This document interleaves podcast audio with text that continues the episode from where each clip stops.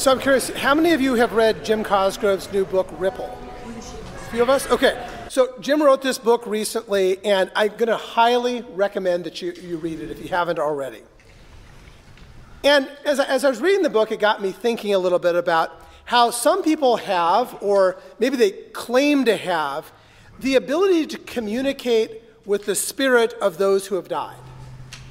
Now, I'm not going to spoil Jim's book, but that is a very important part of the book in the search for Frank McGonigal's killer. And it kind of got me thinking back to a story that my friend Father Chris told me years ago. Now, Chris is retired now, but he had spent the years of his ministry serving in local parishes. He was Roman Catholic, and he never wanted to be promoted out of the role of a parish priest. It kind of reminded me of some, some high school principals or just school principals in general who never want to be promoted out of the building level because that's where the magic happens. That's, that's where the daily interactions with students, that's where it happens. And I didn't know this until he shared it with me. But when he was in seminary, he did something particularly awful and hurtful. And he was afraid that if he confessed it openly, that his fellow priests would judge him, maybe even have him removed, or that he would lose the respect of the people that he served, the people that he loved. And so for decades, the shame just ate away at him. And he prayed for forgiveness for years. And he tried to live his call as a priest as faithfully as he could, hoping somehow to atone for this sin. Anyway, Chris had this person in a parish that he served who said that she could commune with the spirits of the dead, including the spirit of Christ. Now, Chris was skeptical, but even more than skeptical, concerned. Because acting as a spiritual medium is, in our scripture, sometimes called a witch. And um, you know, we have not had a good history with witches. It's a prohibited practice in Scripture. And yet, Jesus himself contacted the spirits of Moses and Elijah. So there, there's some gray area in there. And Chris wasn't about condemning this one. He was not on a witch hunt. Wasn't about condemning this woman. He was, though, curious. Could she actually do it? Could she actually commune directly with the Spirit of Jesus? Now, I've known people also who have made this claim. So Chris did something a little impulsive. He told her, When I was in seminary, I did something wrong. No one else knows about it. The next time you talk to Jesus, I would like you to ask him what that sin was. And if he tells you, then I know that you are really talking to him. Now, on one level, Chris was testing her, maybe even a little bit trying to call her bluff. But on another level, Chris wanted to know if she might offer him some relief from the shame that he had been carrying for so long. Today, we're considering the practice of forgiving yourself. And I think some of the strongest chains of hurt and regret that I have seen in people are those people who go through life carrying shame. Now, last week on Mother's Day, if you worship with us, I did want to let you know Michelle did connect with us online last week, which was kind of cool. Anyway, it got me thinking about, I remembered a wonderful mom who carried this profound guilt with her because when her son was born, she kind of resented him at first. And maybe it was postpartum depression, but she internalized this as shame that she wasn't a good mother, that she didn't love like other moms.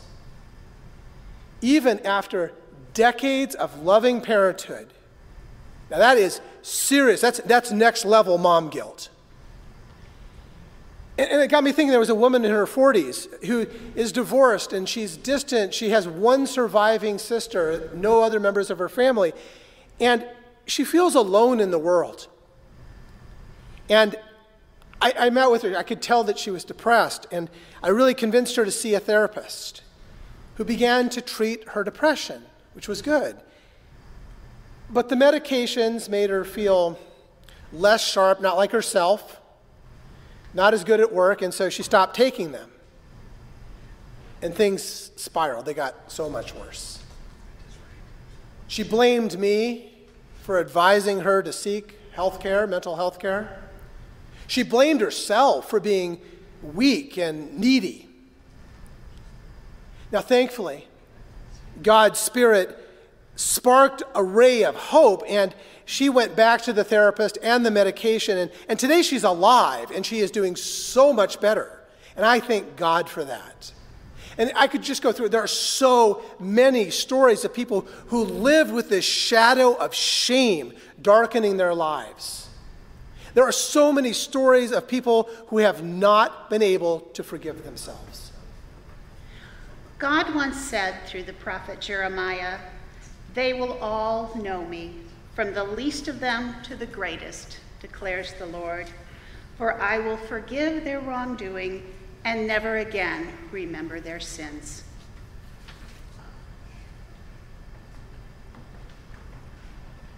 There's a, a big difference between guilt and shame. Now, guilt gets a bad rap. What we call guilt, it, guilt can be a healthy reaction to knowing that you did something, that you maybe something you or you failed to do something that caused harm, that caused hurt. And, and guilt can be a force in our lives that motivates us to acknowledge the truth and work for forgiveness and maybe even reconciliation. Shame, though, is different. Shame is complicated. And sometimes guilt can feed into shame, but shame is this internalized sense of self loathing that there's something wrong with you. It's that stuff in your life you try to hide from anybody else knowing about, even God, because you feel unworthy or defective or weak or just less than. Guilt isn't always a bad thing.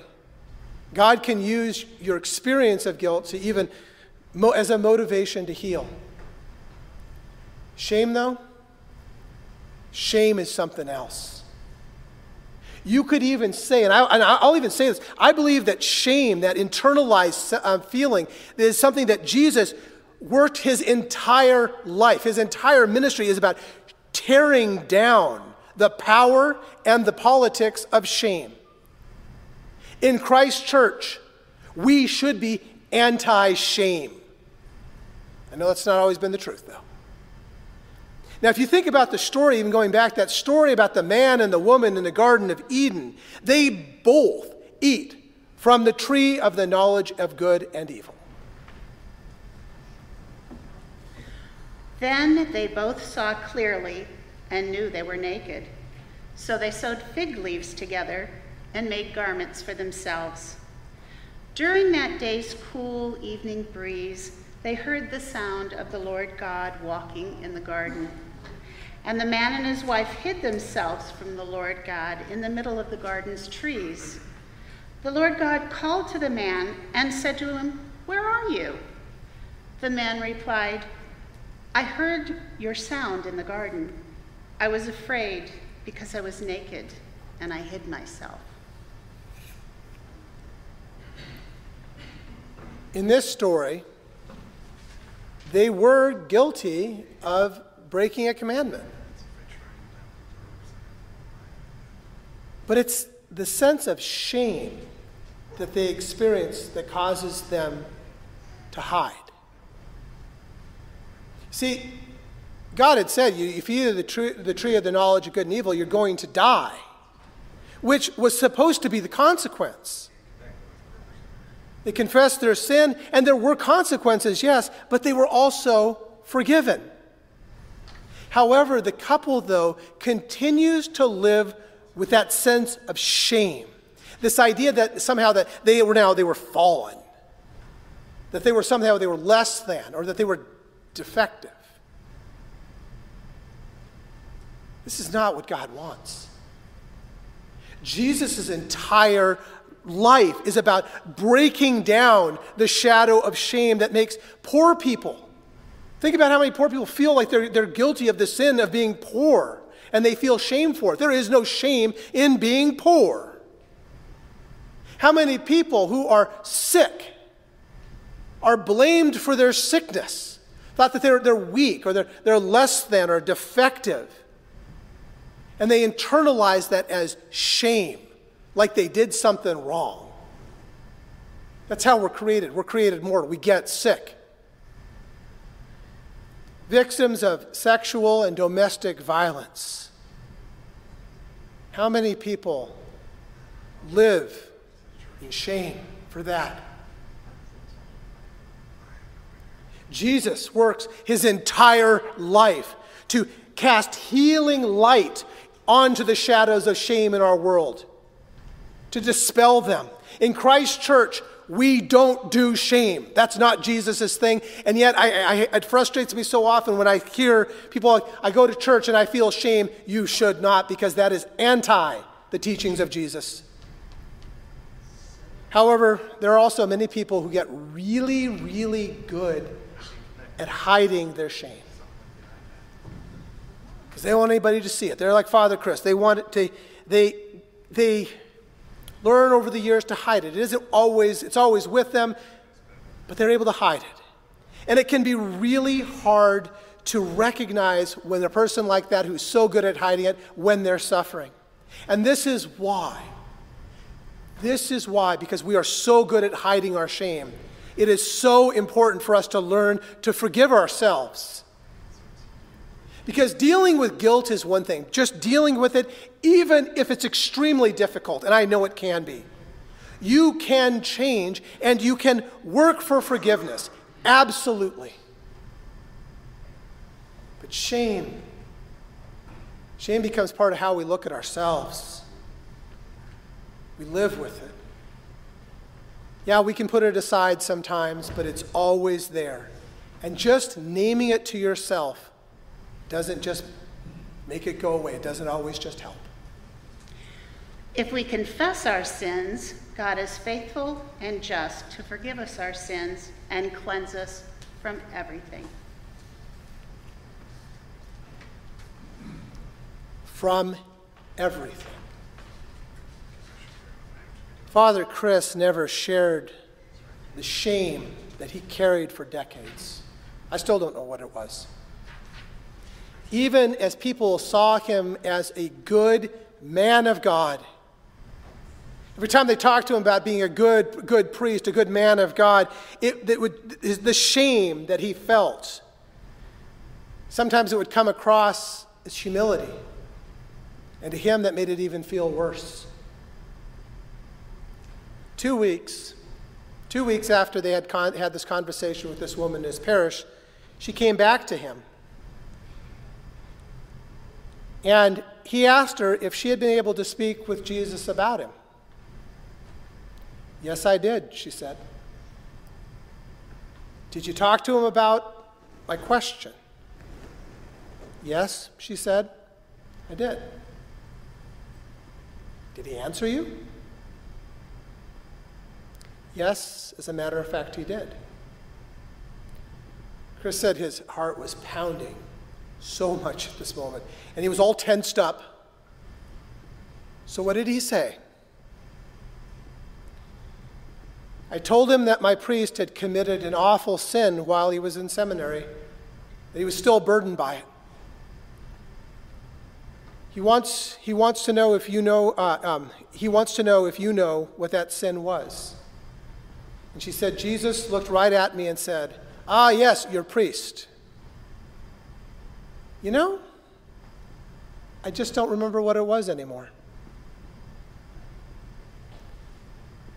Did that woman actually speak to the Spirit of Christ?